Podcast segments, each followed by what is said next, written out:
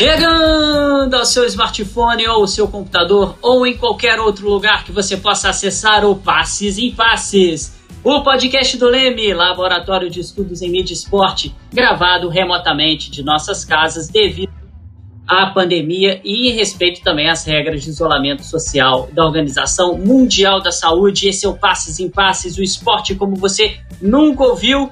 Eu sou o Felipe Mostaro, esse é o nosso 28 episódio do Passes em Passes e aqui nós falamos das alegrias e dos conflitos do esporte, sempre trazendo aquilo que você ainda não ouviu, não é mesmo, meu querido amigo Fausto Amaro? Isso mesmo, Felipe. O tema do episódio de hoje é 30 anos do livro que é Sociologia do Esporte, do nosso querido Ronaldo Elau, coordenador do Leme, que vai ser anunciado daqui a pouco. E você que ainda não ouviu os nossos episódios, acessa lá nas plataformas iTunes, Spotify e Deezer. E não deixe também de seguir o nosso podcast nessas plataformas para receber uma notificação sempre que publicarmos um novo episódio. Pois é, como o Fausto já adiantou, né? Hoje nós temos o prazer de receber mais uma vez nosso querido amigo, professor titular da UERJ, coordenador do Leme, Ronaldo Elau. Amigo, seja muito bem-vindo. Estamos com saudades de você, apenas a presença virtual por enquanto, né? Mas em breve a gente vai se encontrar fisicamente. E hoje vamos falar de um tema tão maravilhoso: 30 anos do livro que é Sociologia do Esporte. Bem-vindo. Primeiro eu quero dizer que eu agradeço muito a vocês, essa equipe que eu tenho maravilhosa, por essa iniciativa. É, a gente vai ficando mais velho, né? De repente começa a receber homenagens. Não esperava é, que esse livro, que foi feito com muito carinho, enfim, há 30 anos atrás, eu jovem ainda com 33, 34 anos, e que hoje nós estaremos aqui justamente fazendo um podcast especial sobre ele. Então eu fico muito feliz, muito honrado. Pois é, amigo, e para a gente comemorar essa data especial, né, esse é o nosso último episódio da segunda temporada do nosso Passes em Passes. A nossa primeira temporada nós tivemos nove episódios, começamos mais ou menos no meio do ano, e hoje a gente está completando a segunda temporada, a temporada de 2020, completamente atípica, né? Tendo que gravar alguns episódios nós gravamos lá na, no Audiolab, outros gravando de casa, mas conseguimos gravar 18 episódios durante toda essa pandemia, mostrando que a UERJ, principalmente o Leme, mesmo durante a pandemia, continua produzindo ciência, continua produzindo reflexão e mostrando o papel precioso da universidade pública, gratuita e de qualidade de levar conhecimento para toda a sociedade. Também está aqui com a gente hoje, né, além do Fausto, o Elal, nossa querida Letícia Quadros e a queridíssima minha amiga Carol Fontinelli, nosso editor Léo Pereira também. Muito obrigado pela presença de todos. Depois dessa breve preleção, vamos começar o jogo. Apesar de 2020 ter sido um ano bastante difícil por tudo que temos passado, ele guarda algumas marcas importantes, principalmente no mundo do esporte. Uma delas, os 70 anos do Maracanã, foi celebrado por nós aqui do Leme com o seminário Maraca 70, que foi um sucesso. Você que ainda não acompanhou, corre lá nas nossas nossa página do YouTube, temos lá todos os vídeos de todas as palestras. Outra data que também é importante render um episódio aqui no Passo em Passo foram os 80 anos do Pelé, o Rei Pelé. Também você que ainda não acompanhou, corre aí na nossa lista de episódios na sua plataforma de podcast preferida para poder acompanhar. E agora, no episódio de hoje, como a gente adiantou, vamos celebrar mais uma data muito especial, que são os 30 anos do lançamento do livro O que é Sociologia do Esporte, escrito pelo nosso querido amigo e coordenador, professor Ronaldo Elau. Lançado em 1990, o livro foi uma das primeiras fontes acadêmicas e da literatura em geral a abordar o assunto. Entendendo o esporte como um importante fenômeno sociológico a ser investigado, Ronaldo traz conceitos e reflexões que nos propõem a pensar o esporte para além do senso comum. Ao longo dos seis capítulos que compõem a obra, somos convidados a entender as dimensões e a importância das práticas esportivas para a sociedade. Interagindo com o leitor, Elau trabalha com metáforas e exemplos que nos fazem vivenciar o livro de uma maneira diferente. Lúdico, mais compreensível, fazemos uma verdadeira viagem para dentro do mundo do esporte. Pois é, Fausto. E talvez vocês, né, você amigo ouvinte, amigo ouvinte, esteja se perguntando o motivo de um programa inteiro dedicado a um livro. A questão é que ele não é apenas um livro, ele é o livro para o esporte que depois disso ganhou outra dimensão a partir do século XX. E nesse contexto, a sociologia do esporte é fundamental para todos nós compreendermos os fenômenos esportivos para além das quatro linhas do gramado. Como você mesmo menciona na obra, Ronaldo, a Sociologia do Esporte, 1990, era uma disciplina recém-nascida, né? Tinha pouquíssimo, não tinha muito material ainda sobre isso. Para a gente começar aqui o nosso programa, as perguntas, tem muita gente boa do campo esportivo vai falar aqui no nosso podcast hoje. 30 anos depois, qual a evolução que você percebe quando a gente fala desse tema sociologia do esporte?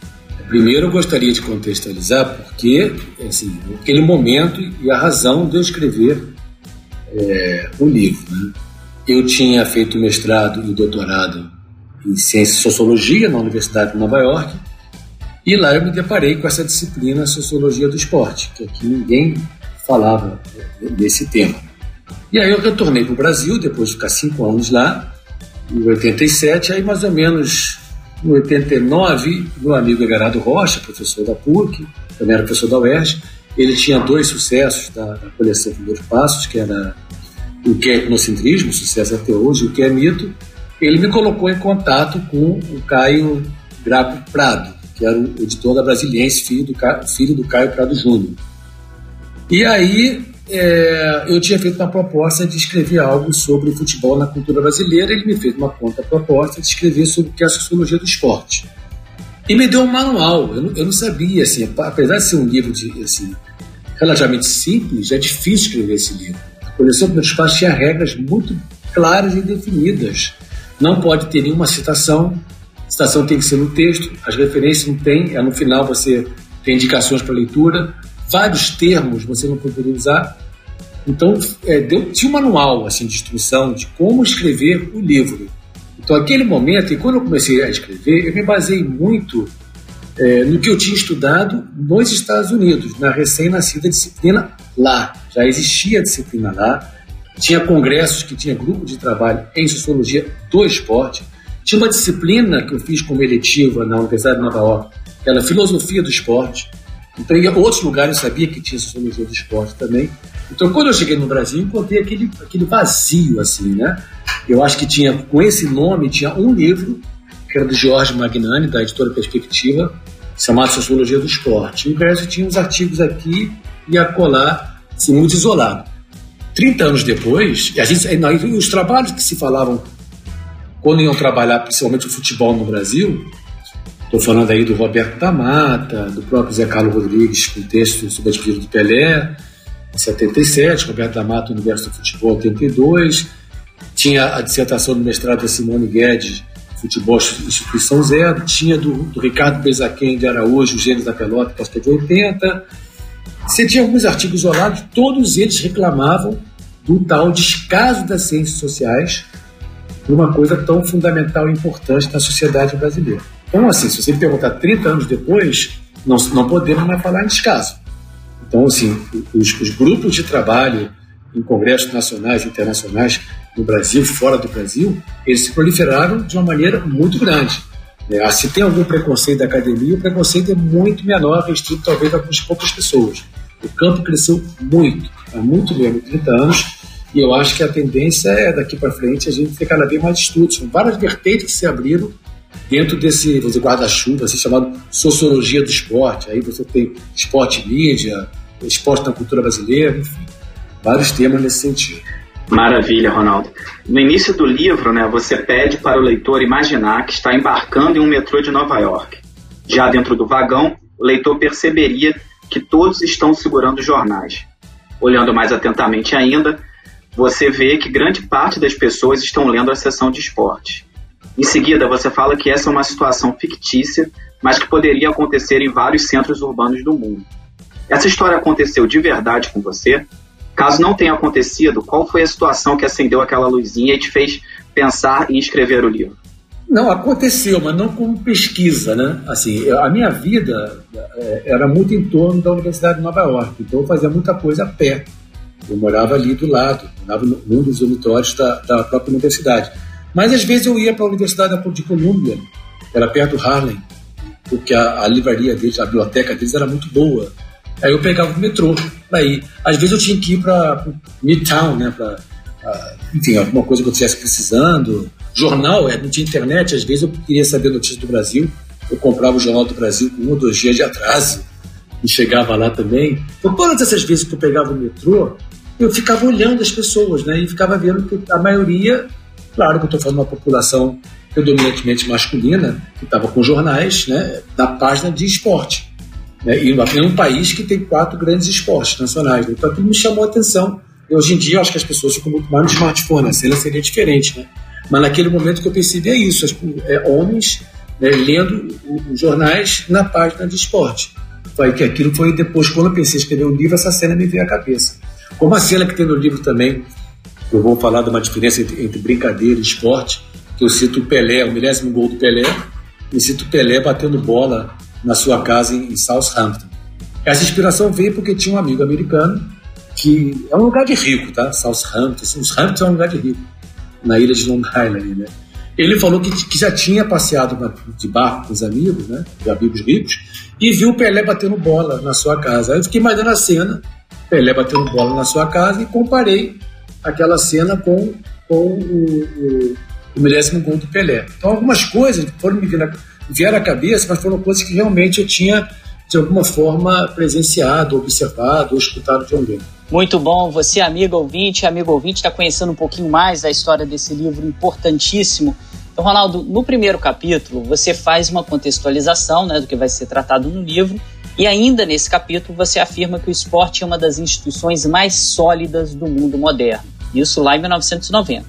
Diante de tantas transformações e tantos impactos que o mundo teve, e consequentemente o esporte acabou sofrendo, você ainda acredita que o esporte tem essa consistência, essa solidez na conjuntura atual? Acredito que aumentou, né, essa importância que a gente tinha, né? É, pois é, acho que sim, Felipe. Até se a gente quiser fazer uma analogia, né, o mundo, por exemplo, o mundo corporativo acabou adotando vários termos esportivos, né? É jogar junto com o time, vestir a camisa da empresa. Então, tudo isso que carrega esse imaginário do esporte, né, que a sociologia do esporte estuda tanto, acabou sendo puxado para outros setores da nossa vida também. O ambiente corporativo acabou usando muito, né? O esporte continua sólido demais, né, no mundo moderno de hoje. Ah, com certeza, né? Você vê a, a, cada, a cada Jogos Olímpicos, a cada Copa do Mundo, né? Você vê os números são movimentados em termos de audiência, em termos de, patrocínio. Eu acho que cada vez mais é, é uma questão muito sólida. Eu me lembro que me chamava a atenção na época, que acho que hoje ainda, ainda predomina isso, é que tinha mais nações afiliadas à, à FIFA do que as Nações Unidas. Né? Eu acho que hoje ainda é assim. Eu tinha um número na época, eu acho que eu coloco é, no livro, né? ele tem uma importância é, assim muito grande na, na vida do cidadão moderno, mundo moderno. Eu acho que, eu acho que é, daquela época para agora, eu acho que até se, se consolidou até um pouco mais, né? como você mesmo falou, Felipe. Maravilha, amigo. E para começar esse bate-bola, né, não apenas eu e Fausto, né, estaremos aqui acompanhando o Ronaldo Elau nessa homenagem aos 30 anos do livro Sociologia do Esporte, mas a gente tem o prazer agora de receber dois dos maiores nomes da pesquisa em esporte no Brasil. Os dois contribuíram demais para o campo. Um deles é nosso queridíssimo parceiro, Vitor Andrade de Mello, professor titular da Universidade Federal do Rio de Janeiro. Ele foi importantíssimo na consolidação da história do esporte.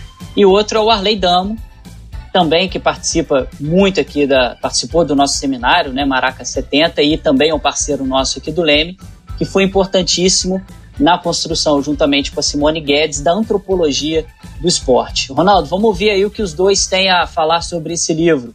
Olá, pessoal. Espero que todos estejam bem. É, no ano de 1990, eu era um aluno do segundo ano de, de educação física.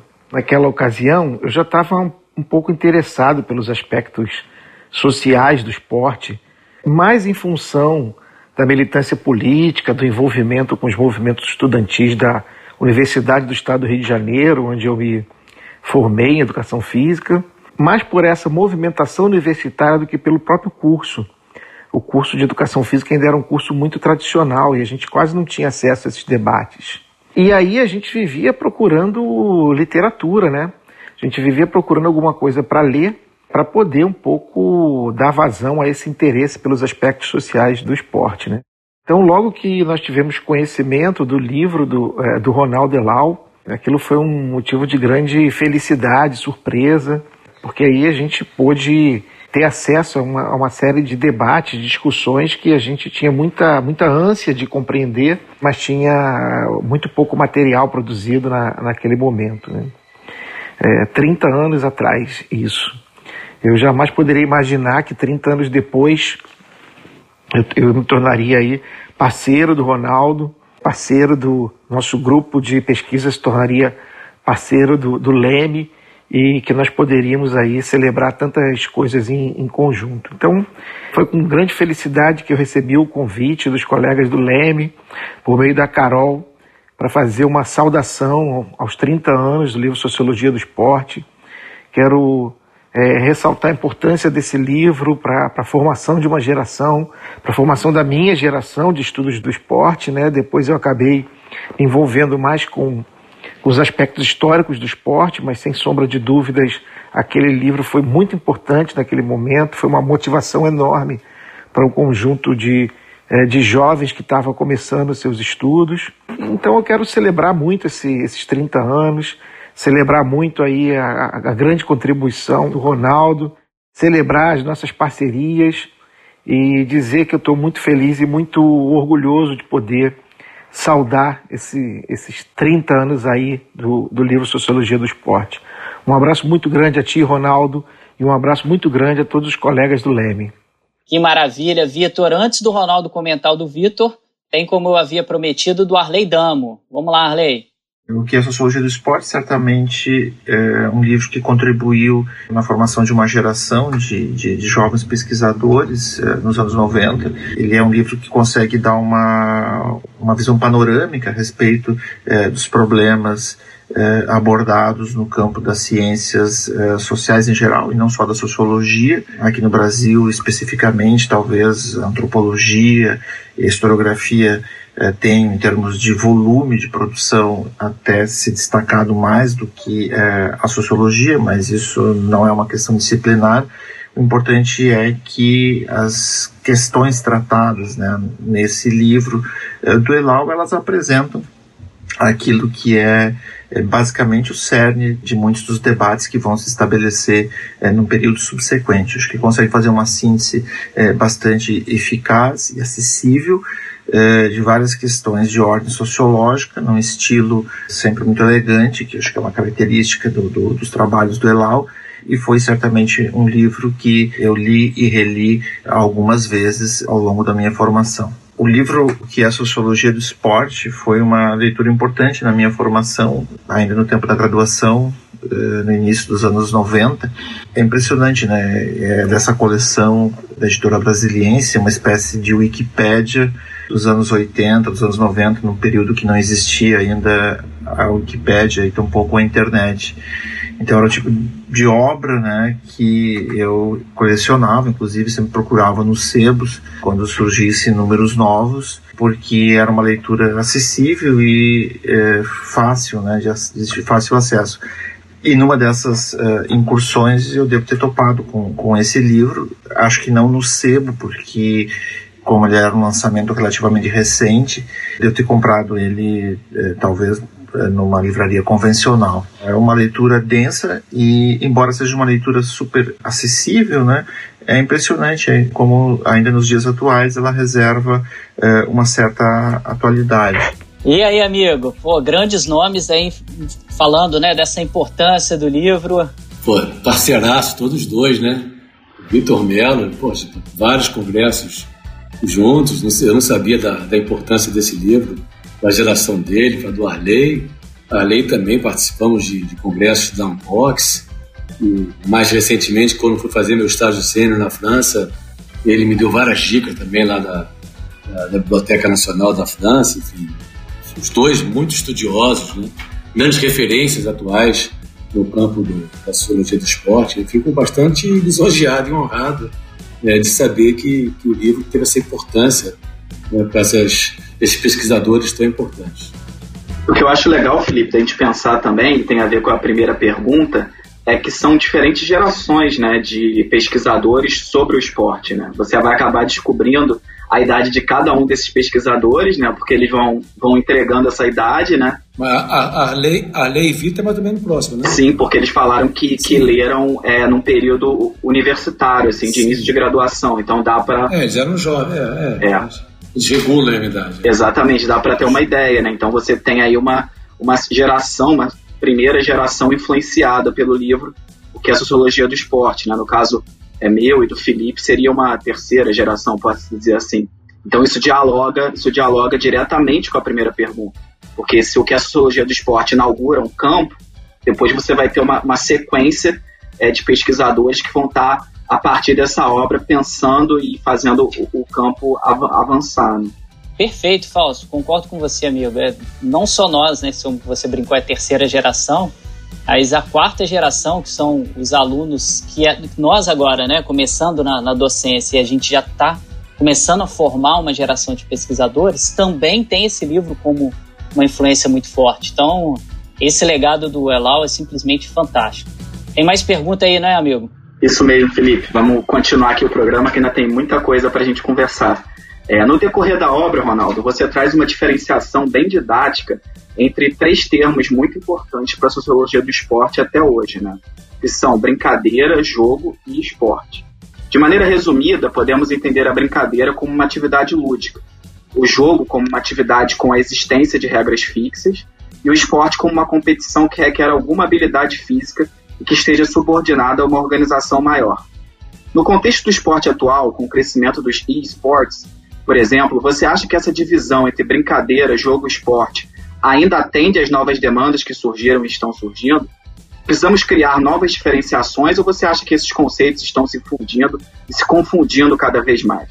Bom, primeiro, assim, eu, eu me lembro que a primeira vez que eu vi esse livro citado em outro livro foi bem no início dos anos 90, logo depois da publicação, num livro do Michael Hershman, que eu não conhecia pessoalmente, hoje eu conheço, e a Katia Lerner, que era um, um, livro sobre o jogo do bicho na velha época carioca, uma coisa assim.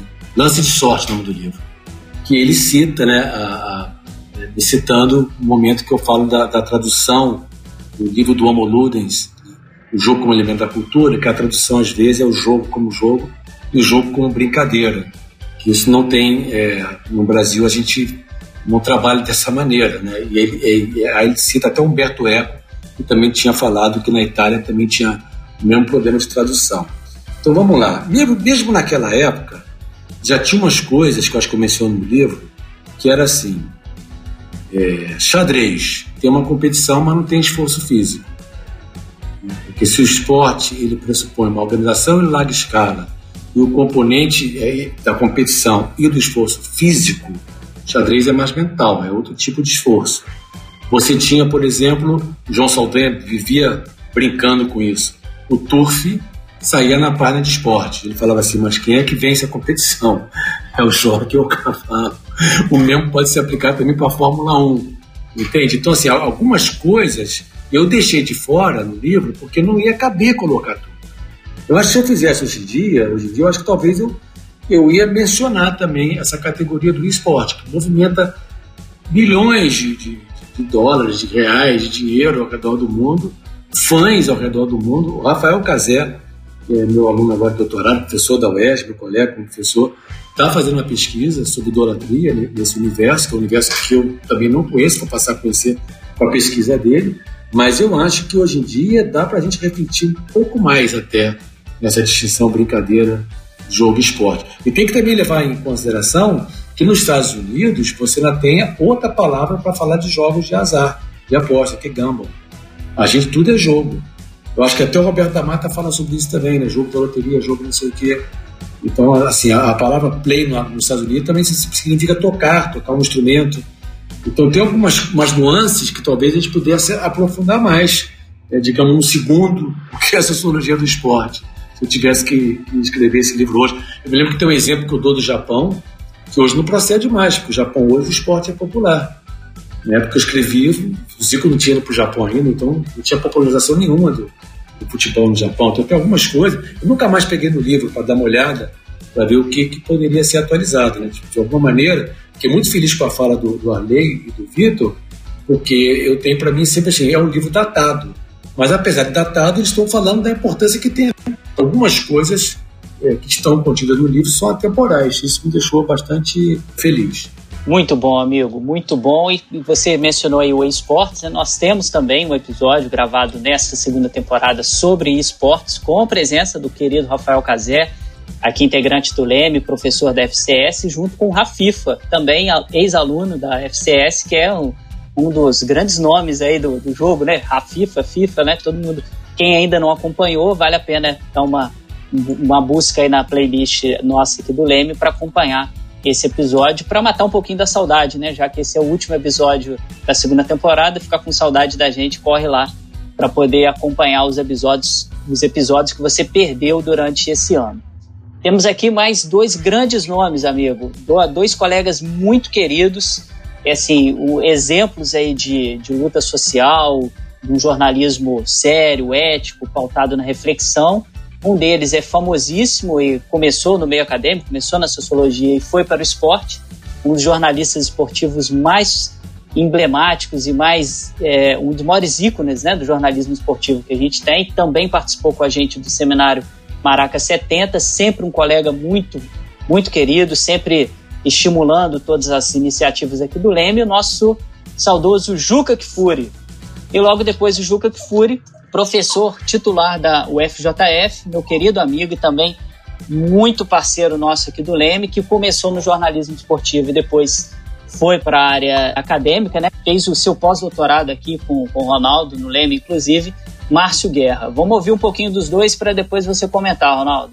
O esporte, o futebol, o esporte e o futebol levaram muitos e muitos anos para entrar na universidade no Brasil.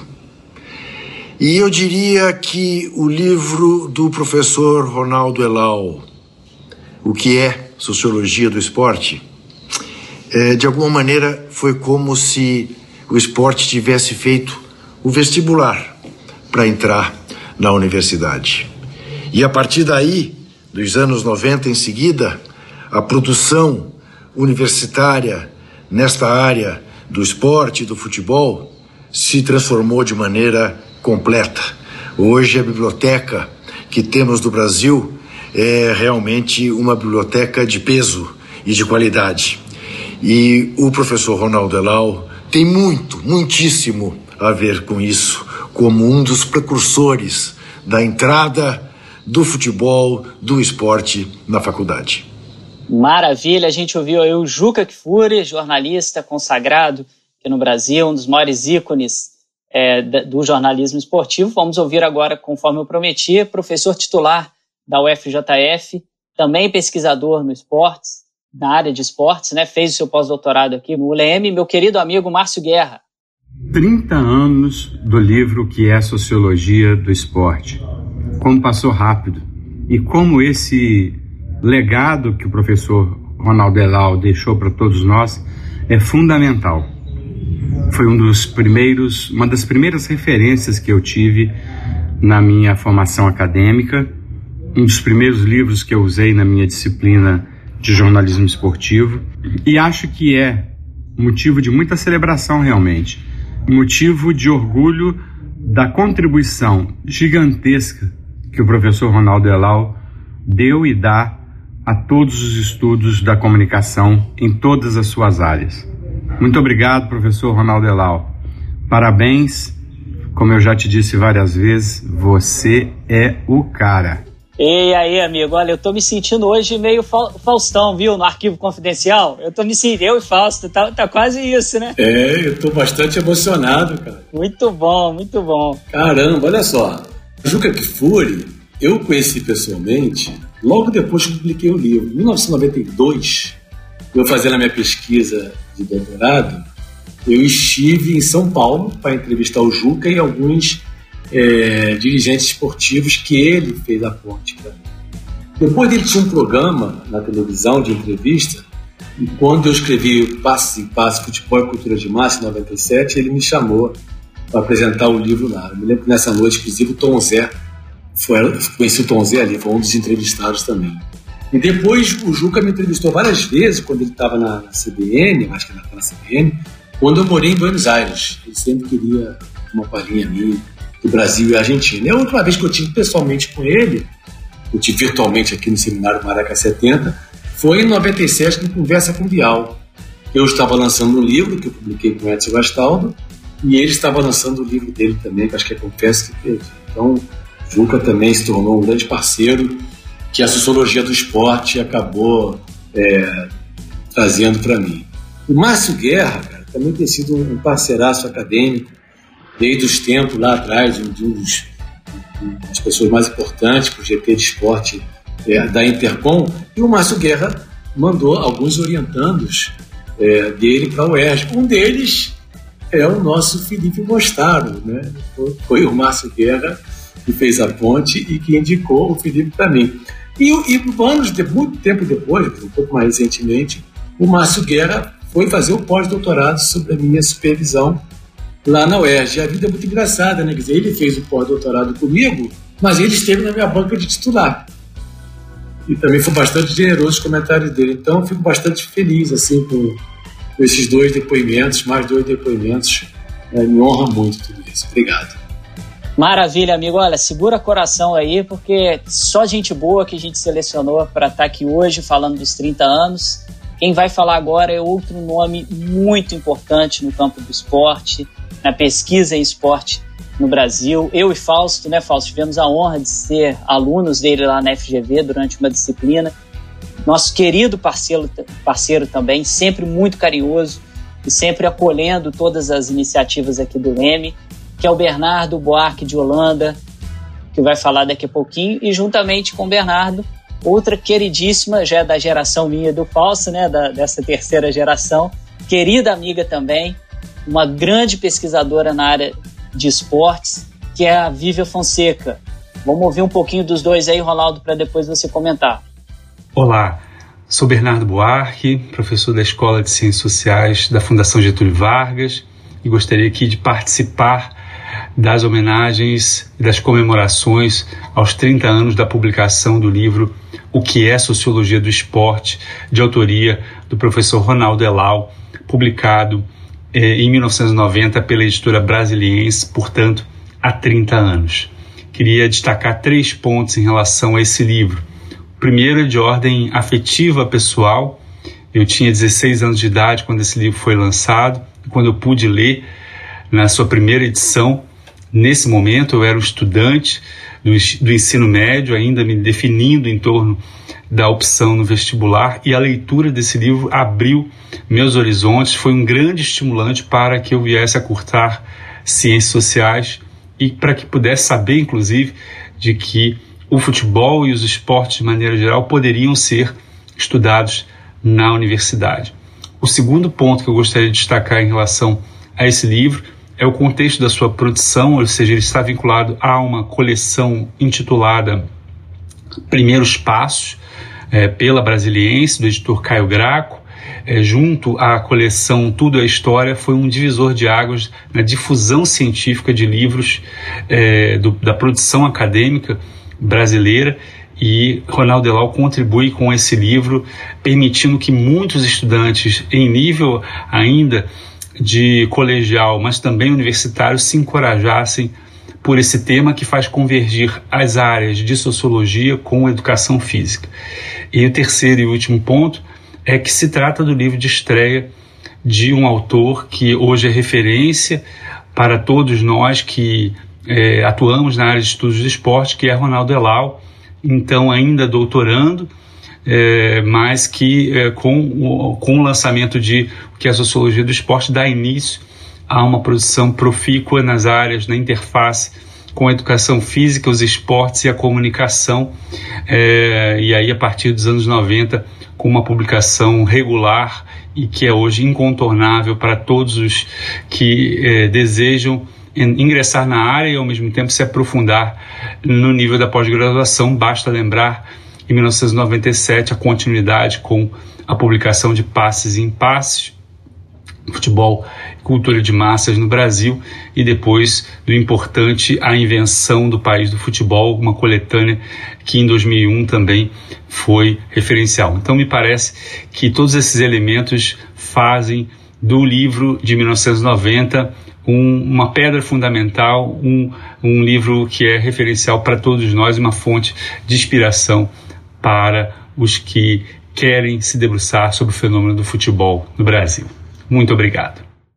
Boa tarde, eu sou Vivian Fonseca, sou professora do Departamento de História da UERJ e também da Escola de Ciências Sociais CPDOC da FGV. E estou aqui muito contente para celebrar com vocês os 30 anos da obra do Ronaldo Elau. Então, é, a obra é O que é a Sociologia do Esporte. Ela foi publicada em 1990 na coleção Primeiros Passos da editora Brasiliense. Acho que o um primeiro ponto para a gente falar dessa obra é a coleção na qual ela foi publicada.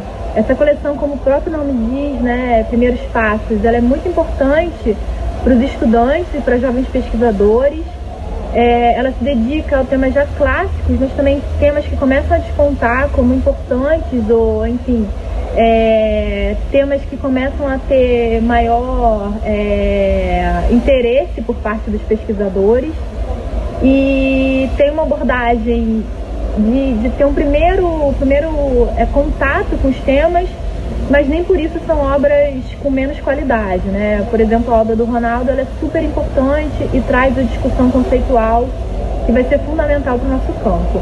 Um outro ponto que eu queria é, também destacar é o campo de estudos de, de esporte nos anos 90, no Brasil principalmente, né? Então, esse, esse campo, a gente tem algumas, alguns nomes que começam a publicar anteriormente, né? na década anterior, então a gente pode falar do Sérgio Leite Lopes, da Simone Laúde Guedes, do Roberto da Mata. Então vão ser pessoas importantes para trazerem o tema do esporte é, para a pauta, para a agenda das ciências sociais. E a gente também tem o Ronaldo Elau, que vai ser fundamental para é, pautar esse tema na área de sociologia. Né? As ciências sociais elas começam a tratar do tema dos esportes antes da história, então esse tema ele começa a se é, vamos dizer, consolidar, se colocar como um tema é, na agenda anteriormente a área de história, que é a minha área, então puxando um pouco a brasa para minha sardinha. Né?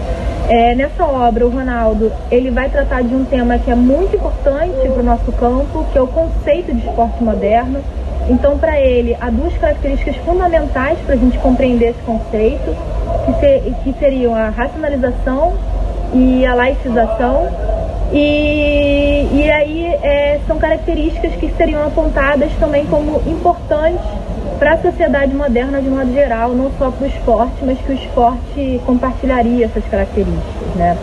Para além do mais, é uma discussão, né, pegando um pouco de diálogo com a literatura em inglês, né, é, em português, o que, significaria um jogo, brincadeira e um esporte, e a partir daí que ele discute essa perspectiva do esporte moderno. O livro é, é fundamental, então, para quem começa a estudar o, o tema. Né? Essa, essa dimensão conceitual de esporte moderno, ela vai continuar acompanhando os pesquisadores, né, com um grande debate do que, que significaria esse conceito. E a obra do Ronaldo, 30 anos depois, ela continua sendo uma literatura obrigatória para todos aqueles que já atuam nesse campo ou que estão pensando em atuar. Então vamos continuar com esse, com esse processo de retornar, né, de retomar os clássicos. Acho que é fundamental a gente ter esse conhecimento sobre o nosso campo para poder avançar e ter uma discussão mais, mais profícua. Olha, amigo, muito bom. Só relembrando, né, quem quiser conhecer um pouquinho mais do trabalho do Bernardo, Bernardo aparece tanto nos vídeos nosso, no nosso canal do YouTube, contando um pouquinho da sua trajetória acadêmica, e também participa de podcasts aqui com a gente, principalmente quando a gente fala sobre torcidas organizadas, que é um dos objetos de estudo principais do nosso queridíssimo Bernardo. E a Vivian também participou do nosso seminário Maraca 70, pode entrar aí na nossa página do YouTube para acessar, e participou do nosso último podcast, que é sobre o legado olímpico, Vivian também, como ela mencionou, né, nossa vizinha aqui na UERJ, professora tanto do CPDOC da FGV, quanto professora de História da UERJ. Ronaldo, tanta gente boa assim, né, falando dos 30 anos. Você imaginava, Ronaldo, que além, né, depois que você acabar de comentar aí sobre os áudios do Bernardo e da Vivian, depois de engatar uma pergunta, você imaginava que ia ter um impacto 30 anos depois que a gente ia estar tá falando tanto desse livro? Acho que eu não tinha a menor ideia. eu fico bastante feliz, lisonjeado tamanha generosidade. Cara, a Vivian me colocou ao lado gigantes. Ela botou José Sérgio Leite Lopes, Simone Guedes e Roberto da Mata. Essa é a geração de vocês, né? Porque ela me vê desse tamanho, eu fiquei muito, muito feliz e honrado.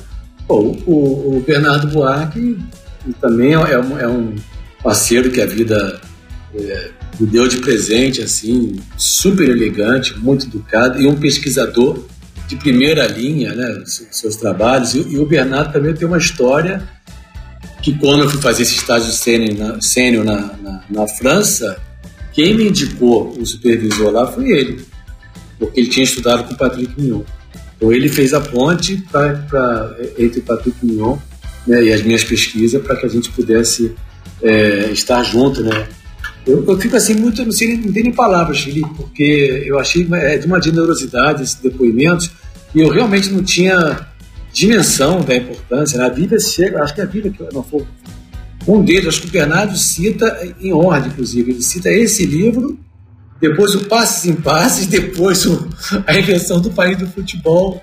Quer dizer, foram obras muito importantes né, né, para o campo. Né? Então, assim, eu só tenho que agradecer, cara. A gente vai fazendo as coisas e eu acho que a gente não imagina né, que as ideias, os livros, o que a gente escreve acabam tendo vida própria, né?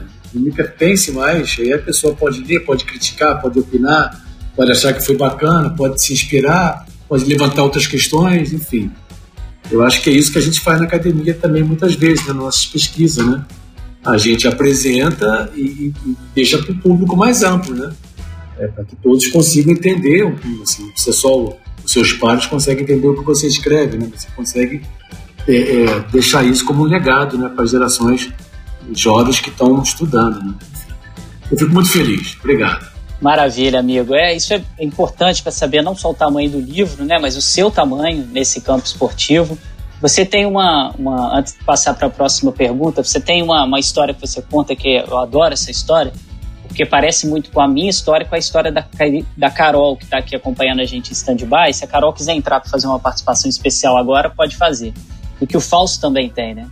O Ronaldo sempre comenta com a gente, né? Todo mundo, você nosso ouvinte que não sabe, né? O pai do Ronaldo Elal é o Jorge Elal, um famosíssimo ex-presidente do Clube de Regatas do Flamengo, foi um dos responsáveis aí pro Zico ter continuado no clube e ter é, formado aquela geração de jogadores fantásticos do, do time do Flamengo. E o Ronaldo, regulando idade com o Zico, era um amigo pessoal. E ele sempre brinca que ele tinha uma dificuldade muito grande. E quando o Zico sentava para conversar com ele, ele falou: pô, o cara é meu ídolo e eu tô aqui sentado conversando com ele. E eu passo por isso, né? Passei por isso durante muito tempo, que eu até na, na minha introdução da minha tese de doutorado, eu faço eu conto isso e a Letícia Matheus, uma querida amiga nossa da FCS, brinca, fala: Felipe, mas esse seu trecho aqui parece que, que eu conto, né? A primeira vez que eu fiquei conhecendo o Ronaldo Elau, que eu estava no congresso em Ouro Preto. Por sinal, em 2012, foi a primeira vez que a Intercom escolheu o tema esporte como seu tema principal do evento. Isso é, mostra como esse trabalho do Ronaldo foi fundamental né, em 2012. E eu estava em Ouro Preto, seria o congresso regional, o nacional foi em Fortaleza, e fui, junto com o Márcio Guerra, meu amigo, apresentar um artigo. E queria, tinha um sonho de conhecer o Ronaldo Elau, um desejo muito grande de conhecer. E o Márcio virou falou: ele está no mesmo hotel que eu, vamos lá. O Ronaldo estava descendo as escadas, eu ouvi a voz, e aí o Márcio veio e falou: Ronaldo, tudo bem? Eu falei: Meu Deus, é ele, cara, é o homem. Eu sentei para conversar com ele e senti isso que o Ronaldo fala do Zico, né? Eu conversando com ele, o Ronaldo nessa simplicidade dele, batendo papo comigo, mas o que, que você quer pesquisar? Eu assim, gaguejando, todo, é, é, mas ah, não sei e tal. Hoje, graças a Deus, é um grande amigo, um paizão aqui para mim no Rio, sempre brinco, né, muito com ele, que é meu pai carioca. É, a Carol também tem, tem essa mesma essa mesma percepção, né? O Falso também, o Falso tá desde 2000, quanto Falso? Você tá ao lado do Ronaldo aí nessa 2010, né? 2010. 2010. Essa graduação, né? Eu conheci, é. conheci o Ronaldo em 2012, entrei pro mestrado em 2013. E a Carol também tem essa meio que idolatria, né, Carol? Deixa quietinha, Felipe. É, a Carol tem. A Carol eu tem vergonha. do Ronaldo na faculdade, lá em 99, 2000. Uma professora levou e falou: Lê isso aqui que você vai gostar. Aí eu li, quando eu terminei, ela falou: gostou? Eu falei, gostei. Aí ela, então, você tem que fazer mestrado e doutorado, que seu caminho é esse. Isso lá em, em 2000. Aí eu falei: um dia, um dia vai, né? Tentei algumas vezes e tal, foi. Isso é importante, né, Fausto? A gente, em congressos né, que a gente participa, as pessoas sempre comentam, né? Nossa, você orientando do, do Ronaldo Delau, você conhece ele, né? E a gente é, percebe muito isso, né? A, a, importância que ele tem no campo acadêmico, né? Quando as pessoas ficam sabendo que nós somos orientandos, né? E nesse momento a gente, nós dois, a gente está fazendo o pós-doc com ele também, é, para ver o tamanho dele no, nesse campo esportivo, né? Sim, com certeza. Na verdade, isso foi uma das coisas que a pandemia, uma das poucas coisas que trouxe de bom, né? Foi que é, o Leme, organizando eventos online, a gente consegue ver como é, a obra do Ronaldo, né? A obra em si, quanto a obra é, do laboratório, né? Que foi criação dele também, quanto ela chega em várias regiões do Brasil, né? E eu tenho muita certeza que o livro, né? Por mais que seja uma obra que está esgotada, sem reedição, mas você, se você procurar, você consegue encontrar essa obra online. Tenho muita certeza que várias pessoas leram essa obra. O Bernardo, por exemplo, ele, ele cita que ele leu quando ele não estava nem na faculdade, né? Então você pode ver que é uma obra que pode estar não apenas é, introduzindo pessoas nos estudos sociais do esporte, como numa própria faculdade de sociologia, de história, ciências sociais. Então o livro de formação mesmo de novos pesquisadores, né?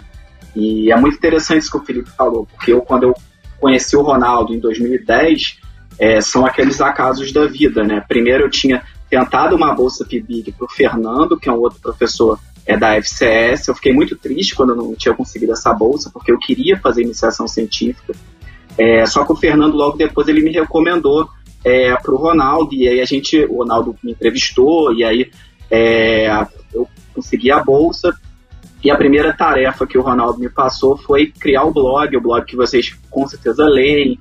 E, enfim, e desde então eu passei por mestrado, fiz o doutorado, e é, é uma trajetória longa assim que a gente tem junto. Ao contrário do Felipe e da Carol, foi sempre uma relação mais próxima, porque eu já fazia graduação na UERJ, já conhecia de corredores, mas assim essa admiração que o Felipe menciona, essa idolatria, com, com certeza a gente vê nos congressos, na Intercom, tem aquela expectativa se o Ronaldo vai estar tá lá ou não. Quando tem algum artigo a gente escrevendo com, com Elau, a gente sabe que tem uma decepção quando é a gente apresentando. As pessoas acham que esperam, né? Que vai, vai ter alguma entrada triunfal, mas quando ela não acontece, a gente fala, é, realmente só tem, só tem a gente aqui, né? Vai ter que, vai ter que ser isso, né? Mas eu acho que é, é, é bem isso que, que o Felipe falou, assim, tipo, tem, é claro, tem as ideias que são muito importantes, o livro fica, o livro enquanto pensamento, enquanto conjunto de, de argumentos, enfim, como base para um campo acadêmico, mas também tem a figura, tem a pessoa humana que é, eu acho que é isso que o Felipe quis dizer, que é muito importante também, né? E quem conhece o Ronaldo Elal sabe o que eu estou falando, quem não conhece ainda é só procurar os congressos e tentar saber onde ele vai, onde ele vai estar presente fisicamente. Agora não, mas muito em breve sim. Já que a gente Caramba. entrou nesse momento fofo que não estava programado, né? É, eu acho também né, que, que conta muito, né? O Felipe estava falando, estava tava me lembrando. E quando a gente fala que a gente é orientado pelo Ronaldo, as pessoas sorriem, né? Com afeto muito grande. Ah, e como é que ele tá? Ele tá bem? E, assim, é uma pessoa que é muito querida por ser gente boa, por ser acessível, né? Você não ouve ninguém falar mal, ninguém dizer assim, ah, ah sim, por ele, ok. Não, é sempre vem com um sorriso junto, né? Isso, isso é muito legal, né? E a gente vê que a gente está sendo orientado não somente por um professor, mas por uma pessoa que é querida, né? Exatamente, Carol. E por essa pessoa tão... Gente, eu estou muito emocionado, eu não vou falar nada, tá? eu acho que, acho que vocês estão exagerando um pouquinho, mas tudo bem. Eu fico muitíssimo emocionado, cara. Obrigado, cara. Você comparar a idolatria minha com o Zico. Você bota na tese, eu lembro disso. É. Intercom Sudeste. Isso. Ela isso. colocou o tema de esportes e me chamou para fazer a palestra de abertura. Exatamente. Na Nacional, eu estava numa das mesas de abertura. Quem fez a palestra de abertura, acho que foi o Roberto Amato, e quem terminou foi o Bumblet. Eu não sei se foi ali que eu conheci você eu já tinha conhecido a, a, em 2012, na Nacional, acho que eu conheci o Chico Brinatti, não sei. Foi, foi, foi, ali, foi em 2012 conheci o Chico. Eu conheci ele e a Tatiane também, que acho que foram depois meus orientandos é, de doutorado. Mas essa, essa tua é, é, introdução da sua tese Tipo, eu descendo as escadas, eu falei, gente, o Felipe tá exagerando, cara. Tava ele descendo as escadas, eu falei, que isso? obrigado, gente, obrigado. A Carol vai ficar com ciúmes, viu, Felipe? Valeu, amigo. Olha, aí. Felipe não, né, Felipe? Oi? Não tem cima de você, não, Felipe. Tá em casa, né? Tá tudo em casa, né, Carol? Tudo em casa. Como o Falso falou muito bem, né? Não só esse. Gente, hoje o nosso programa é específico sobre a sociologia do esporte, esse livro tão emblemático, mas inevitavelmente, se a gente está falando da obra, tem que falar do autor e a gente está falando um pouquinho da trajetória do Ronaldo. A gente mencionou, o Fausto mencionou aí do blog, né, Comunicação e Esporte, e essa importância, né, que o Ronaldo tem no campo acadêmico, que não só esse livro é, de introdução à sociologia do o que é a sociologia do esporte, logo depois Passes em Passes, que é o nome do nosso podcast que a gente aproveitou desse livro dele e a invenção do país do futebol, foram abrindo um campo para hoje o Leme, né, eu brinco com o pessoal, ser um grupo midiático, né? A gente tem o blog, tem o podcast, tem o YouTube, é, a gente conseguiu se consolidar mesmo como um grupo muito que é uma referência muito grande, não só no Brasil, mas internacionalmente. E quando a gente fala de é, desse alcance internacional do Ronaldo, é impossível a gente não falar do queridíssimo Pablo, Pablo Alabarces, foi orientador do Ronaldo lá no seu pós-doc na Argentina, um dos maiores intelectuais da América Latina, que participou também do Passos em Passos já. É, a gente tem um, um, um, programa especial sobre a rivalidade Brasil-Argentina, em que o Ronaldo faz essa tabelinha com o Pablo Alabarce. A gente vai ouvir agora um pouquinho do Pablo e em seguida vamos ouvir a Leda Costa, que fez pós-doutorado com o Ronaldo também, e hoje é professora visitante e divide algumas disciplinas com o Ronaldo é, no nosso programa de pós-graduação. Vamos ouvir primeiro o Pablo, o Ronaldo, depois vamos ouvir a Leda. Inevitablemente, cada vez que se pergunta por sobre los estudios sociales y culturales del deporte en América Latina, se insiste en que hay una fundación brasileña que es la aparición del famoso, la famosa colectánea de Roberto D'Amata o, o Universo del Fútbol en 1982 y el, peso que ahí tiene el trabajo de Simone Guedes, etcétera. Pero no se pone demasiada atención en el hecho de que era una fundación muy fuertemente marcada por la antropología, ¿no es cierto? Muy orientada por la antropología, por más que el único trabajo de campo era justamente el de Simone Guedes, y si hay algo que caracteriza la antropología es el trabajo de campo. Pero no suele repararse en lo, crucial que es la aparición de O que ha sociología del sport de Ronaldo Elal en 1990. Ya había habido dos libros de sociología del deporte en América Latina, uno peor que el otro.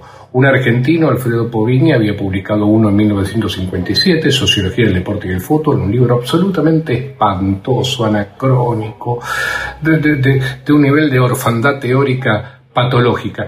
Y en 1973 está el libro de Joao Lira Filho, Introducción a Sociología de los Sportos, al que no, por suerte no leí y que Simón Guedes me dijo, ni lo leas, es un libro anacrónico, es un libro desactualizado, es un libro asombrosamente contradictorio que hasta inclusive tiene un dejo lombrosiano.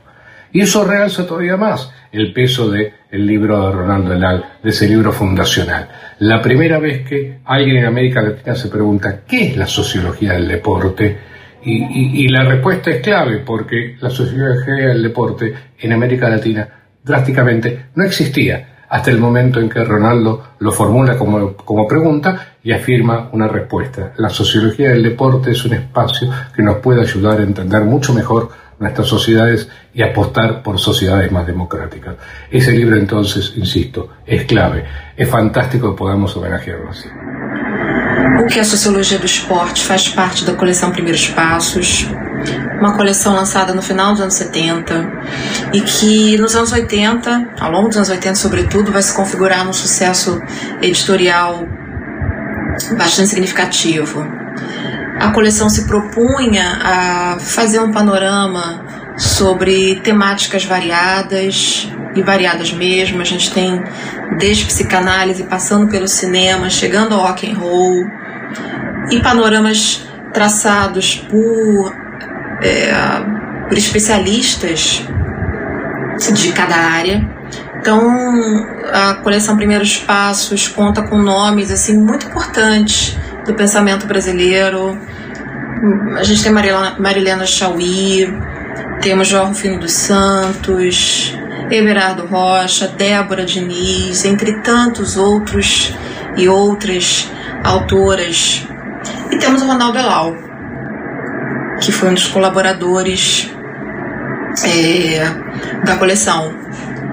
Essa, essa, essa vontade democratizante, que é, que é um impulso importante da Primeiros Passos, me parece que é uma marca também da, da produção do Ronaldo Elau, da produção como pesquisador, do trabalho dele enquanto professor em sala de aula.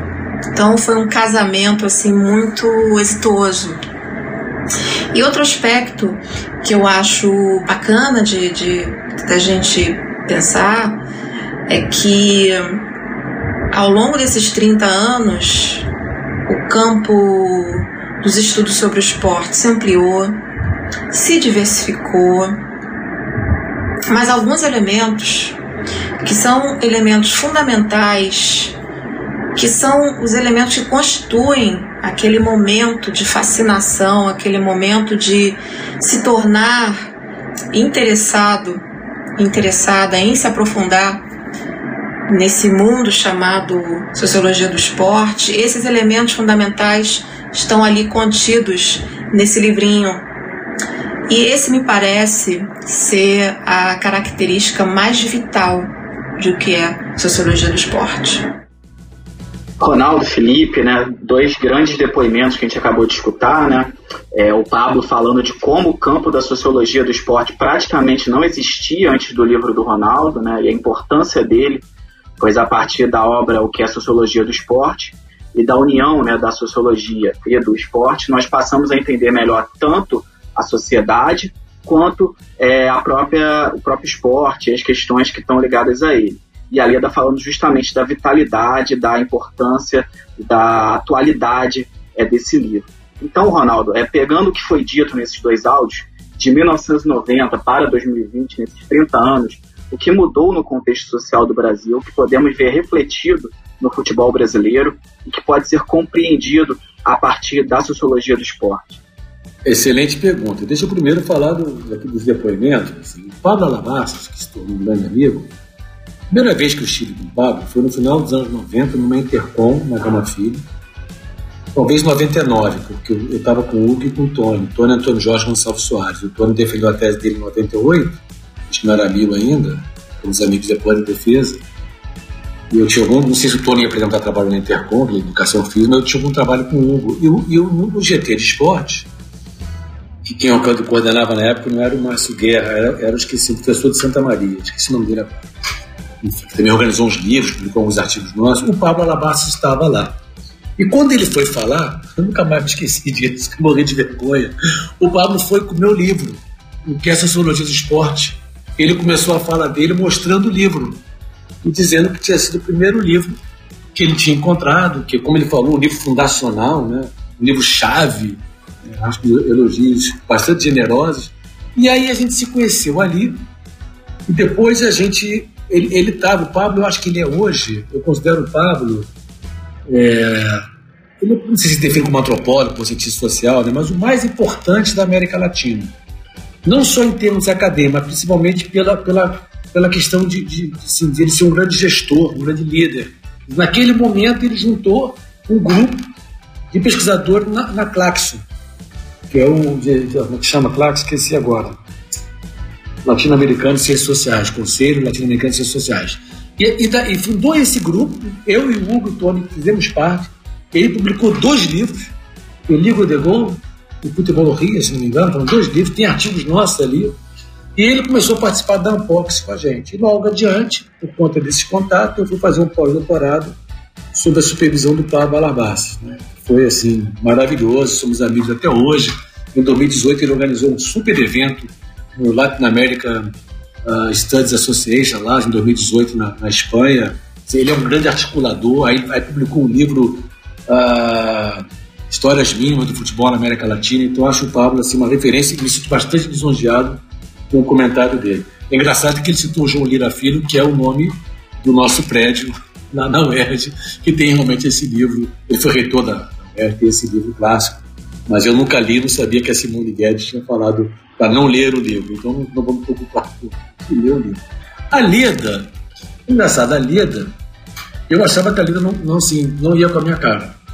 Encontrava com ela em alguns eventos e tal, ela não falava comigo direito.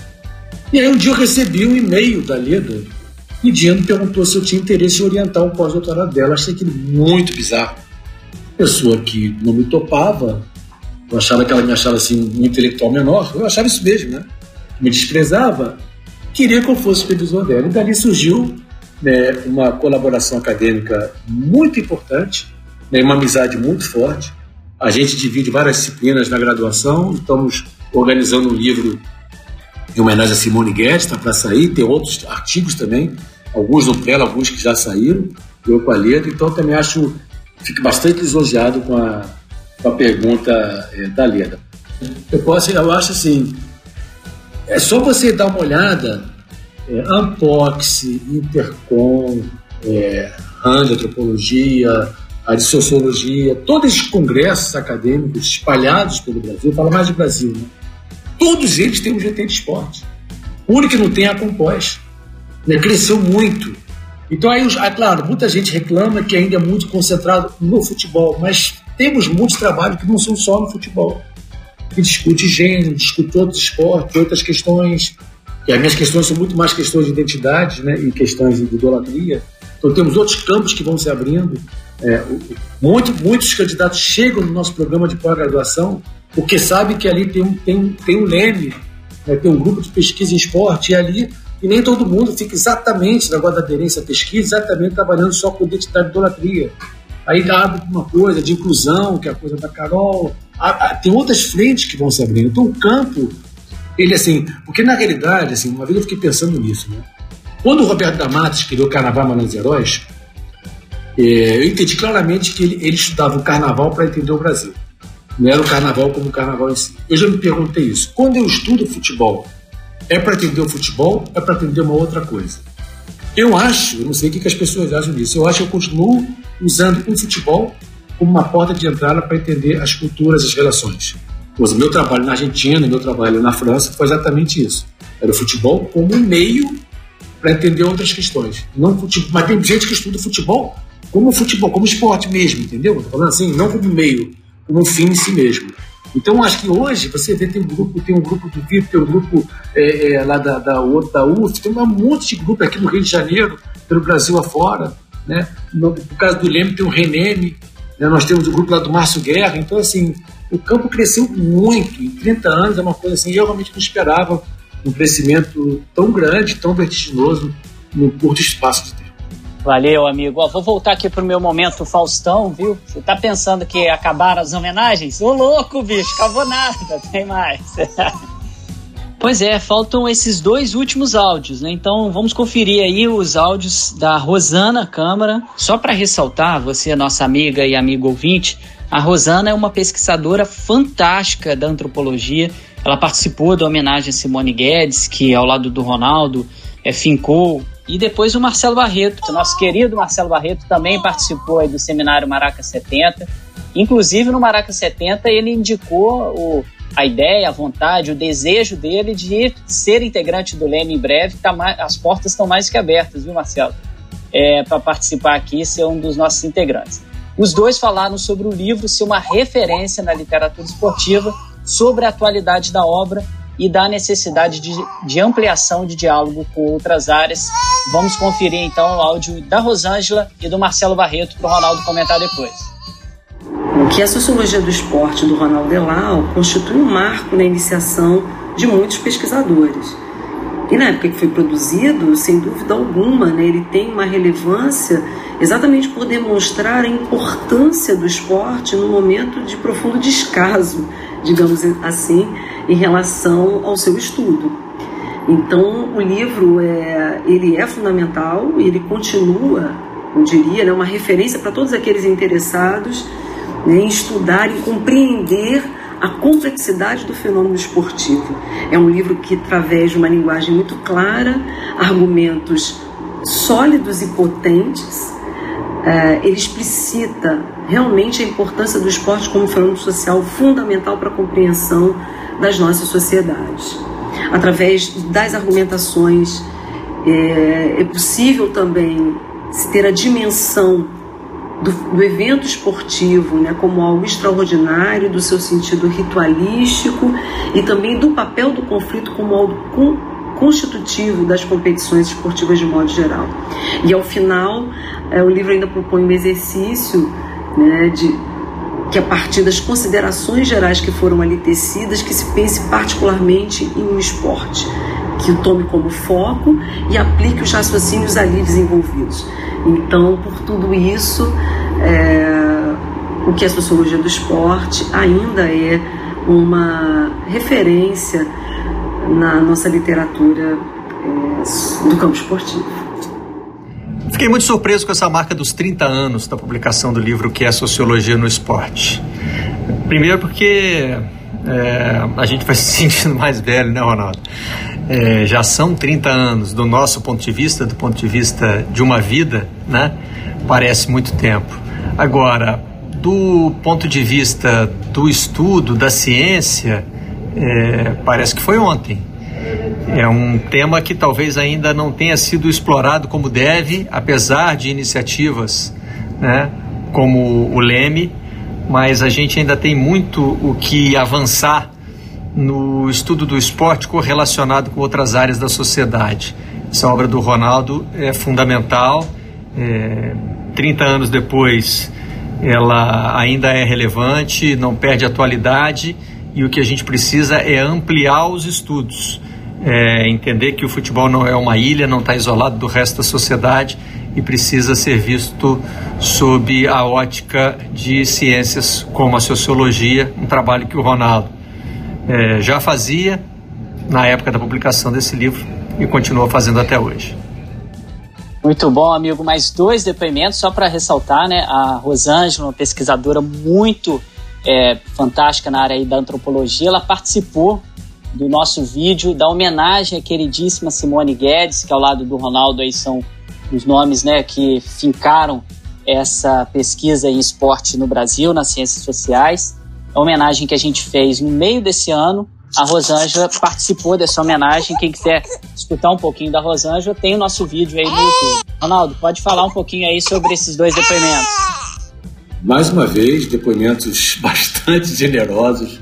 Eu fico realmente muito lisonjeado e emocionado. A Rosângela fala no livro como, como contendo argumentos sólidos e potentes, que seria uma referência até hoje. Eu, eu tenho, tenho que voltar, tenho que ler novamente para ver o que, que eu escrevi, né, o que, que aquele jovem de 34 anos escreveu. Né, não esperava que fosse ter essa dimensão toda.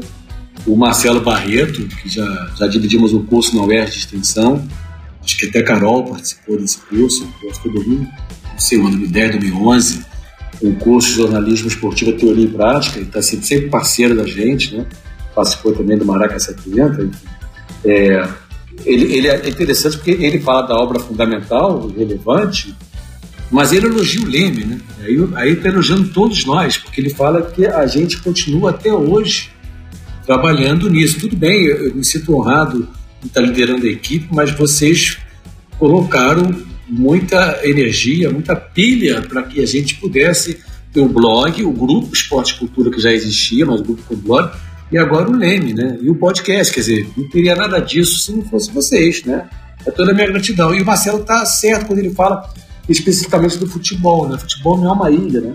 Ele não está isolado na sociedade. Por isso que a gente tem que continuar com esses estudos, nossos eventos, nossos seminários, porque Cada vez que a gente faz um evento, um seminário, e você escuta outras falas, sempre, sempre tem uma, uma, uma reflexão nova, uma, uma questão que, que é levantada, e às vezes a gente pega aquela questão e resolve é, pesquisar e aprofundar mais. Eu só tenho que agradecer mais dois depoimentos super generosos. Obrigado. Vamos agora fazer uma breve pausa do nosso programa para o nosso quadro Toca a Letra.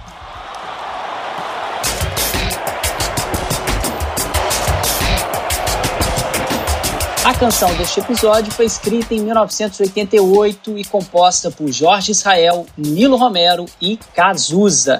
eternizada, é claro, na voz do Cazuza.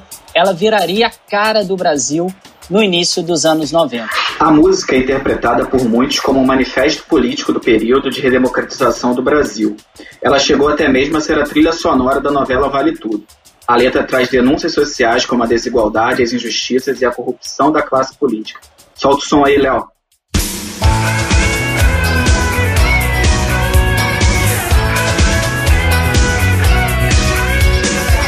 Não me convidaram pra esta festa pobre que os homens armaram pra me convencer a pagar sem ver toda essa droga que já vem malhada antes de eu nascer. Brasil, mostra a tua cara. Quero ver quem paga gente ficar assim. Brasil, qual é o teu negócio? O nome do teu sócio? Confia em mim. Brasil,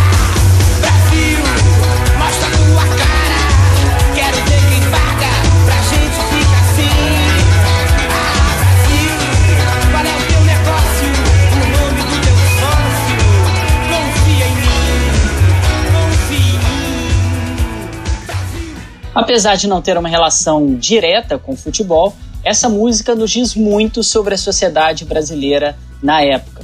Ela foi uma sugestão do próprio Ronaldo quando a gente pediu para ele indicar uma música para esse nosso quadro. Ronaldo, por que, que essa música te veio em mente quando você, quando a gente fala aí do livro O que é Sociologia do Esporte? Eu tinha retornado depois de cinco anos em Nova York, quase cinco anos, e cheguei aqui final de 86, quase início de 87, no Natal de 86, e tinha essa novela Vale Tudo e a música do Cazuza tocava muito, né? E tinha um episódio, a música do Cazuza foi, logo depois, foi 88, né? Mas eu lembro assim, tinha um episódio que me chamou a atenção e a música veio logo é, a calhar, que a gente estava brigando naquele momento por uma constituinte, que veio em 88. Em 87, tinha acontecido um episódio que, que foi capítulo da minha tese de doutorado, do livro Passos e Passos, Futebol e Cultura de Massa do Brasil, que foi assim, antigamente as pessoas não sabem, não tinha, a gente não tinha um calendário futebol brasileiro. Não tinha datas de rodadas. As rodadas eram feitas, ao final de cada rodada tinha um conselho arbitral. Fausto com certeza não pegou isso. então era feita dessa maneira. E você nunca sabia no outro ano quando é que ia ser o carioca, os estaduais, né? Ou quando é que ia ser o brasileiro. Naquele ano, o campeonato de 86, que estava correndo no segundo semestre, que era para terminar naquele ano, ele não terminou porque alguns clubes não se classificaram. Acho que um deles era o Vasco, clubes grandes, eles mudaram a regra no meio da competição para você ter é, é, as oitavas de final que iriam depois das férias dos jogadores em fevereiro. Isso criou um problema com os clubes que iam começar a disputar é, os estaduais daquele ano. E aí aquilo criou uma confusão, deram um jeito tal. Quando chegou em abril, o presidente da, da federação, da, da, da, CBF, que era o, Otávio Pinto Guimarães, deu uma declaração de que a CBF não tinha recursos para é, bancar o campeonato daquele ano. Aí o presidente do São Paulo, que era o Carlos Miguel Aidar, chamou o presidente do Flamengo, que era o Márcio Braga na época, e resolveram fundar um movimento que ficou conhecido como Clube dos 13, mas era o movimento dos grandes clubes do Brasil. Então, assim, eram os 12 mais tradicionais e um clube do Nordeste de maior torcida, não sei se ela tem maior torcida do esporte, eu acho que sim, que foi o Bahia. E aí ficou uma, uma confusão tão grande, cara, porque assim, ninguém sabia se ia ter campeonato, porque assim, o, o, Clube dos 13, a, a, imprensa do Sudeste, Sul Sudeste, ela apoiava o movimento, mas ela sabia que você não poderia colocar aquele campeonato é, é, para funcionar, porque senão a FIFA não ia reconhecer, ela só reconhecia uma confederação do país e todos aqueles jogadores teriam um passe livre, tinha uma coisa assim. E a CBF, por sua vez, ela não conseguia conceber é, um campeonato sem os 13. Aí, faltando assim, é, final de agosto, início de setembro, foi dia 4 de setembro, se não me engano, anunciaram um acordo que o campeonato iria ter três clubes a mais, Curitiba, eu esqueci quais clubes, iam ter 16 clubes, ia ter o tal do módulo amarelo o módulo união, e que depois eles tinham que ter aquele cruzamento, e só foi na quinta rodada que foi decidido, para decidir quem é que iria representar o brasileiro. Os dois eram dois clubes só, né? Libertadores do ano, do ano seguinte. Até hoje tem esse embrólio né, do campeonato do 87. Então foi uma coisa é, que me chamou muita atenção, aquela bagunça toda, ninguém sabia de campeonato, o que era, os dirigentes, coisas de bastidores, e logo depois teve a música do Cazuza.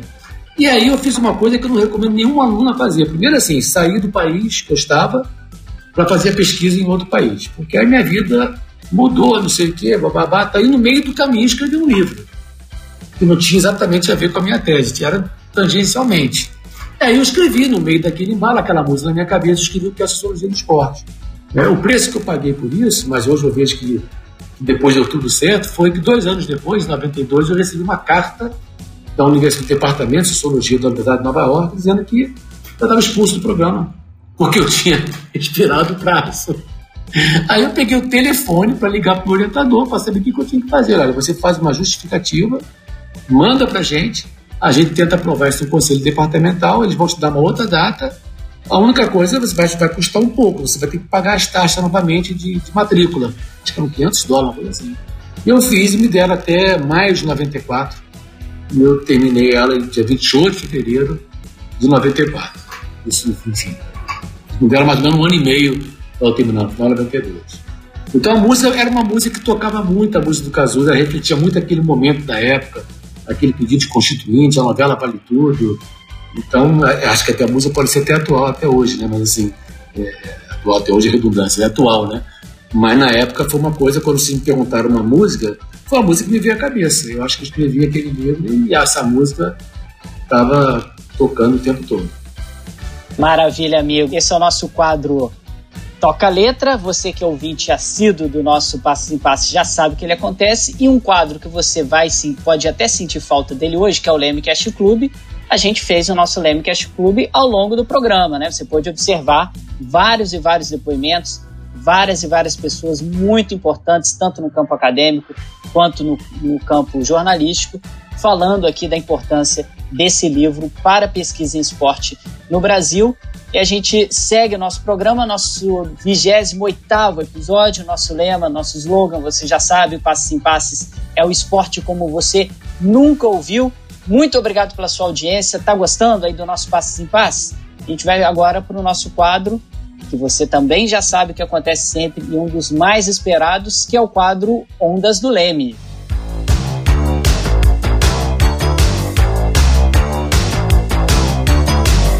No quadro Ondas do Leme, a gente sempre faz indicações de livros, de séries e filmes que vão auxiliar você, amiga e amigo ouvinte, para aprofundar o tema que será abordado aqui nesse episódio.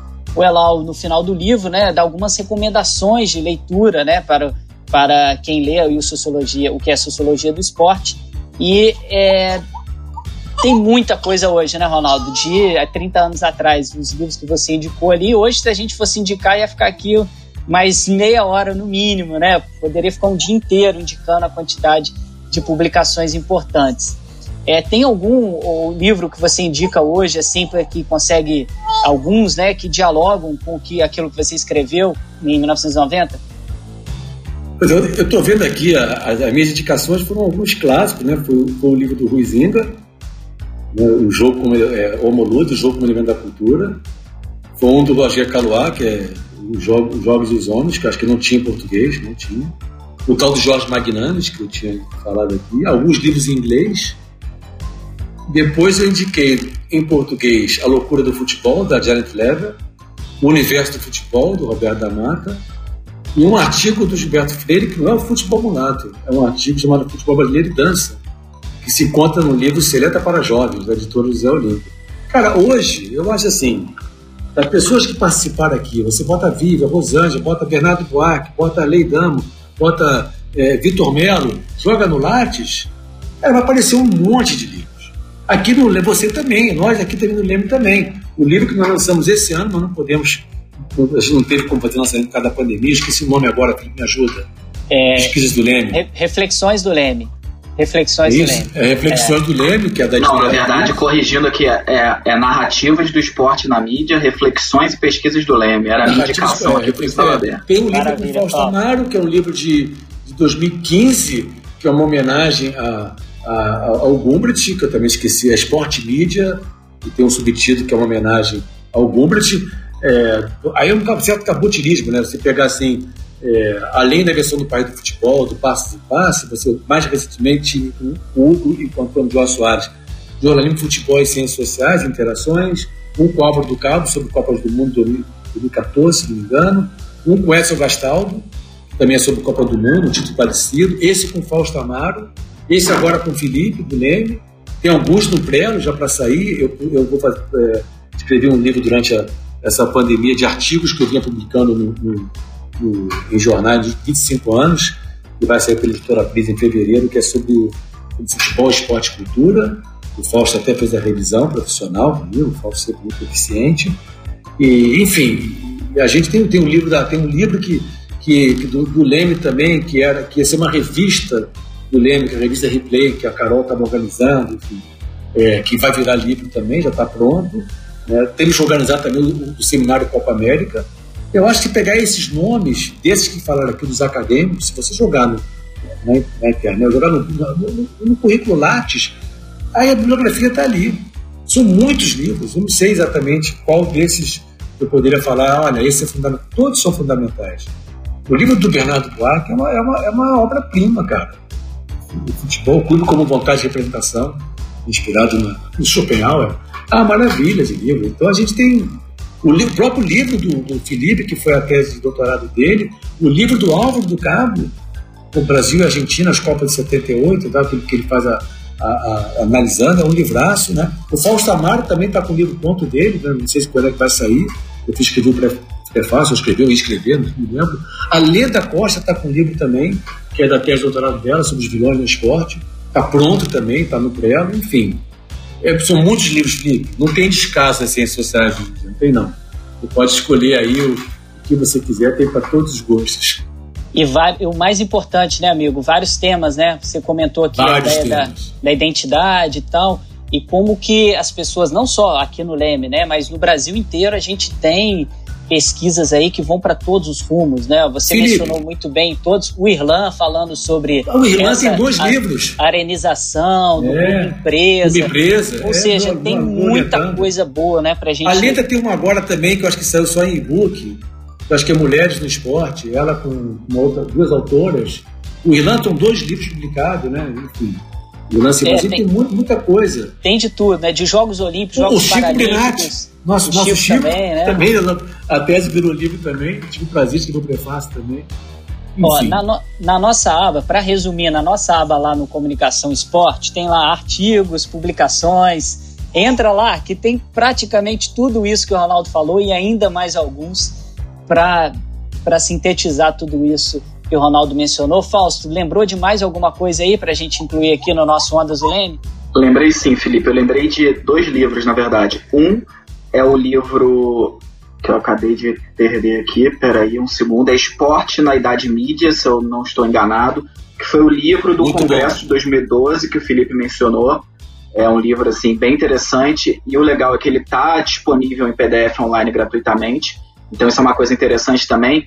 É, quem pesquisa, quem tem interesse em pesquisar esporte, basta também jogar alguns nomes no Google e vai vir muita coisa gratuitamente. Teve até uma menina que entrou em contato com o Leme recentemente pedindo referências, o que eu falei foi muito isso, assim, muita coisa você vai encontrar online. E outra menção honrosa, né, que eu acho bacana também, é toda a obra do Jurmar Mascarenhas, né, que assim como o Elau desbravou a sociologia, o Vitor o Vitor deu um grande impulso na história, o Gilmar foi essa figura na geografia. Até hoje é o grande nome da geografia do esporte, então acho que não pode deixar de ser lembrado também. E você, Felipe, você tem alguma dica aí pra gente? Perfeito, amigo. Assina embaixo em todas aí que você mencionou. Eu vou lembrar só o capítulo inicial desse livro nosso, né? Narrativas e narrativas do esporte na mídia, do Leme, que é uma revisão que o Ronaldo faz de um artigo que ele já tinha feito alguns anos atrás sobre a consolidação do campo acadêmico no Brasil. Isso é fundamental para quem quer, assim, o pessoal brinca, estado da arte, né? O que está sendo é, produzido na área é fundamental ler esse artigo. E eu vou lembrar um desse livro que você mencionou, só para citar uma obra só desse parceiraço nosso também, que é o queridíssimo Edson Gastaldo. Nesse livro do Esporte na Idade Mídia, ele tem um artigo explicando a lógica do Ruizinga sobre a teoria do jogo. Conversa muito com o que o Ronaldo fala no, no que é a sociologia do esporte, a questão da brincadeira, do jogo. O Edson Gastaldo faz uma coisa também dialogando com esse livro, explicando quem é o Ruizinga, né, contextualizando o autor. É um artigo também fundamental porque muito do que a gente fala hoje sobre, hoje sobre o esporte é fruto dessa teoria do jogo, do Ruizinga. Pode falar, amigo. Felipe, O Edson, o Edson Gastal tem um livro dele que já é um clássico, que é o Pátria, Chuteiros e Propaganda também. É do final dos anos 90, se não me engano. E temos também o, o Zeca Marques, né? o Zé Carlos Marques também, que tem bastante. Enfim, são vários autores. Né? Vamos parar por aqui, senão a gente, como você falou, seria um outro programa só sobre isso. Exatamente. Daí a gente recomenda, só para finalizar, todo mundo que a gente já, que já participou aqui do nosso Passos em Passos, pessoal que participa dos encontros do Leme, vai no, no, como o Ronaldo falou, vai lá no Lattes, digita o nome dessa pessoa, que olha, é, é batata, viu? Qualquer coisa que a pessoa publicou é extremamente relevante para o campo acadêmico e mostra como tem coisa importante é, nessa área que o, o, nosso queridíssimo Ronaldo deu pontapé inicial com esse livro que hoje, é, em 2020, está completando aí 30 anos da sua publicação. Final de jogo no Passes em Passes. Olha, muito obrigada, amiga e amigo ouvinte. Compartilhe esse episódio aí com seus amigos. Envie seus comentários pra gente. Leia o nosso blog, comunicaçãoesporte.com. Siga as páginas do Leme também no Instagram e no Facebook. É só procurar, pessoal, arroba Leme West. Se você já segue, comece a indicar aí para os seus amigos. Programa de hoje mais que especial para quem quer entrar em qualquer uma das áreas. Né? A gente falou aqui da geografia com o nosso queridíssimo Gilmar, falamos da história com o queridíssimo Vitor, da antropologia com a Simone Guedes e o Arley Damo, falamos da sociologia, obviamente, muito aqui do Ronaldo Elau, falamos da parte que mistura antropologia e publicidade com Edson Gastaldo, falamos de vários e vários temas. Para você que quer pesquisar esporte, tem material de sobra. E esse programa fica aí até para o pessoal colocar como bibliografia né, de, de de curso, né? Porque aqui a gente fez um panorama geral de vários e vários autores importantíssimos. É, cada um deles que a gente mencionou aqui tem outras pessoas em volta, né? Que também produzem muito bem, pessoal lá do grupo do, do Vitor e etc. E foi um prazer enorme estar aqui com vocês, fazendo a sua homenagem ao nosso queridíssimo amigo, professor e coordenador do Leme Ronaldo Elau. Fausto, valeu, amigo. Ano que vem a gente volta com tudo, com nossos passos em passes segunda temporada, muito mais trabalho, né, por conta do, da, da pandemia, mas como você mencionou muito bem, se é que tem lado bom nisso, né, a gente conseguiu trazer pesquisadores de outros estados para participar aqui com a gente, tornando mais abrangente, né, nosso programa durante essa temporada. É isso aí, Felipe. Foi uma honra participar desse episódio. Em geral, eu fico aqui nos bastidores, controlando é, a gravação, né? Então foi uma grande honra estar justamente nesse episódio. Eu queria só fazer uma menção honrosa, que também é o primeiro episódio da Maitê, estava aqui, esse, esse choro que vocês escutaram. Talvez o Léo tenha tirado, mas se passou, vocês já sabem quem é. É a quinta geração, né? Porque eu acho que abaixo da mesa do Felipe tem a geração que a gente está formando no Leme, a Maitê vai ser a quinta geração de pesquisadores. Brincadeiras à parte, não sei se ela vai é, pesquisar isso, claro, mas fica aí as nossas boas-vindas à Maitê também, que chegou para integrar o Leme esse ano. É, foi um grande prazer participar desse episódio, lembrando os 30 anos do Sociologia do Esporte, que é um livro básico. Eu ouso dizer que, se não foi o primeiro, foi um dos primeiros livros que eu li quando eu comecei a iniciação científica. É um livro que eu acho que tem que ser um livro de entrada para todo mundo que quer, que deseja, que tem interesse de pesquisar o tema e quer ter uma ideia, um panorama geral das discussões que ainda são relevantes para o campo, né? por mais que tenham se passado 30 anos, deu para perceber que todos os pesquisadores que a gente entrevistou é, que a gente entrevistou, não, que deixaram depoimentos, é, eles mostram a relevância, né, a questão da discussão sobre o moderno, a discussão sobre jogo, brincadeira, esporte, a discussão sobre o racional e o, e o religioso, né, na, na, e o lúdico, na discussão sobre o esporte, enfim, é, uma série de discussões que ainda são centrais para o campo e que abriram várias frentes específicas é, de investigação. Então, para mim foi uma honra participar desse episódio, o último dessa temporada. E fica, fica aqui nosso convite para que todo mundo acompanhe a gente também no próximo ano. Foi uma honra estar aqui com Ronaldo Elau, meu orientador no mestrado, no doutorado, e também coordenador do Leme, meu chefe atualmente, também Felipe, meu grande amigo, já desde, sei lá, 2012, muito tempo. É isso, Felipe. É isso aí, amigo. Nos conhecemos lá em Fortaleza, né? No Intercom de Fortaleza, numa, numa palestra, eu acho que foi, e a partir dali a gente ficou amigo. Carol Fantinelli, que hoje ficou aí nos bastidores. Amiga, obrigado você participou um pouquinho do programa. Pode dar, pode dar seu alô aí para os nossos queridos ouvintes. Obrigado por ter participado aí desse programa histórico. Eu que agradeço, gente. É, só para deixar pontuado, né, que toda vez que nós procurávamos, né, é, alguém para dar o depoimento, eles estavam muito felizes de participar, se sentiram muito honrados, Ronaldo. Então, assim, é, foi aquela, aquela, nossa, eu, eu mesmo, eu vou falar, ai, que legal. Então, assim, eles, todo mundo está muito feliz de participar.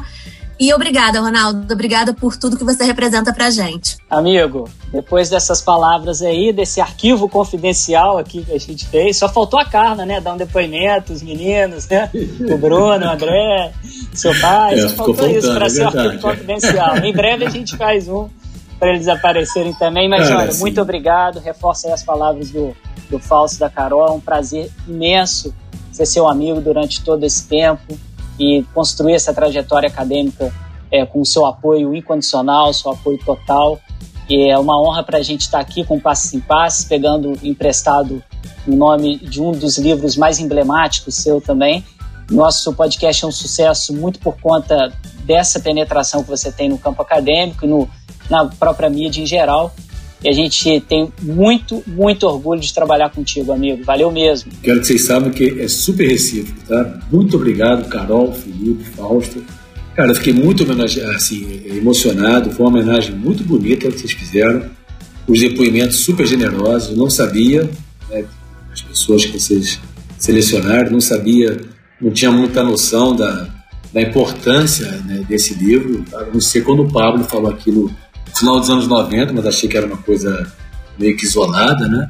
Depois eu vim percebendo isso em alguns encontros Leme, quando alguém indicava um livro, mas achava que era uma certa assim, educação do coordenador do Leme, alguém mas citava justamente este livro, né?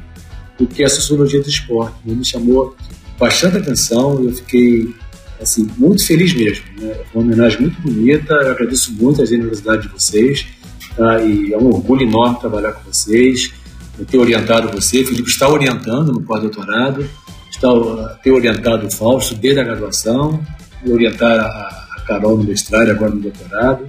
Essa equipe maravilhosa que eu tenho. Muito obrigado. Valeu, amigo. E você já sabe, né? Passes em Passes é uma realização do Laboratório de Estudos em Mídia e Esporte e do Audiolab da UERJ, com a produção da Letícia Quadros, roteiro da Letícia Quadros e participação especial da Carol Fontinelli. Fausto Amaro, direção hoje da Carol Fontinelli, apresentação minha, Felipe Mostarda e do meu amigo Fausto Amaro, edição do nosso queridíssimo amigo Léo Pereira, participação especial da Maitê, como o Fausto brincou. Nosso programa é quinzenal. Hoje foi o último episódio dessa temporada. A gente volta lá para fevereiro, mais ou menos, esperando vocês aí na nossa temporada 2021 para o nosso 29 episódio. Tem muita coisa boa por aí, você já sabe, porque aqui o Passes em Passes é o esporte como você nunca ouviu.